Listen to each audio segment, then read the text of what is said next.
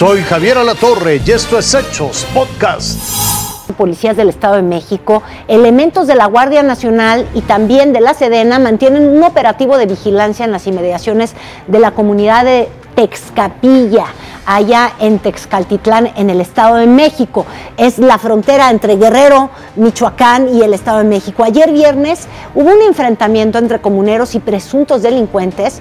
El incidente dejó a 14 personas fallecidas. A decir de un comunicado por parte de las autoridades de Secretaría de Seguridad Pública mexiquense, 11 de las personas que murieron son posiblemente parte de un grupo criminal de la familia michoacana.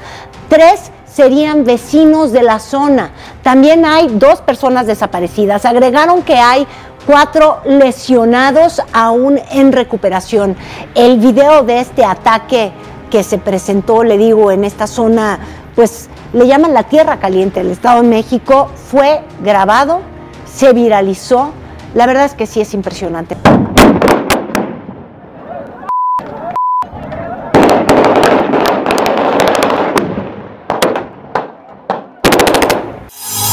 Fíjese que la Secretaría de Salud ya informó que tras el paso del huracán y hasta el 7 de diciembre van 742 pacientes que han sido trasladados por elementos de la Marina y de la Sedena a hospitales en varios puntos de la República Mexicana. También agregaron que actualmente ya se cuenta con 78 camas disponibles en donde en el hospital en los hospitales de Acapulco. Este tema realmente es relevante a nivel mundial. Latinoamérica se asfixia bajo toneladas de basura. Pese a que organizaciones ambientales luchan por contrarrestar el cambio climático, es una situación que simplemente no rebasa. La basura es un problema que aplasta a Latinoamérica con más de 630 mil toneladas cada 24 horas. La región se asfixia. Según la Organización de las Naciones Unidas, al año se suman en conjunto más de 231 millones de toneladas de residuos. Eso significa que cada habitante produce más de un kilo de basura cada día de su vida. América Latina apenas recicla entre el 5 y el 15% de su basura. El Banco Mundial asegura que de toda la región es México la nación que más desechos genera. Colombia tiene en Bogotá su ciudad más contaminada, a la quinta con la peor calidad de aire en toda Latinoamérica. Las calles de Panamá parecen estar perdiendo la guerra contra la basura. Los residuos invaden hasta los canales subterráneos. El alcantarillado está colapsado y las consecuencias se ven en los ríos. Panamá alberga siete de los más contaminados en la región. Las cifras son frías, crudas. La solución no parece sencilla. A los gobiernos les cuesta más barato dejar la basura a la intemperie que darle el trato adecuado y reciclarla. Los rellenos sanitarios terminan siendo una solución costo efectiva porque tener un incinerador es definitivamente muy costoso.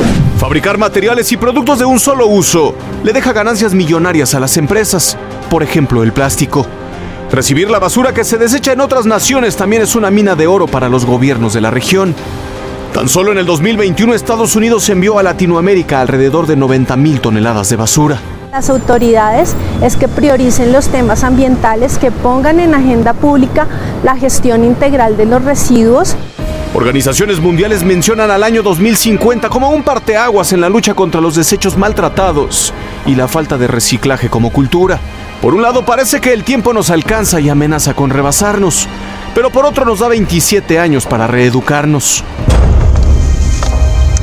para exigirle a los gobiernos que pongan manos a la obra y dediquen los recursos necesarios a la lucha contra la contaminación y el cambio climático, para organizar brigadas de limpieza y campañas de concientización en donde puedan participar todos los ciudadanos. La mala noticia es que el problema lo provocamos nosotros.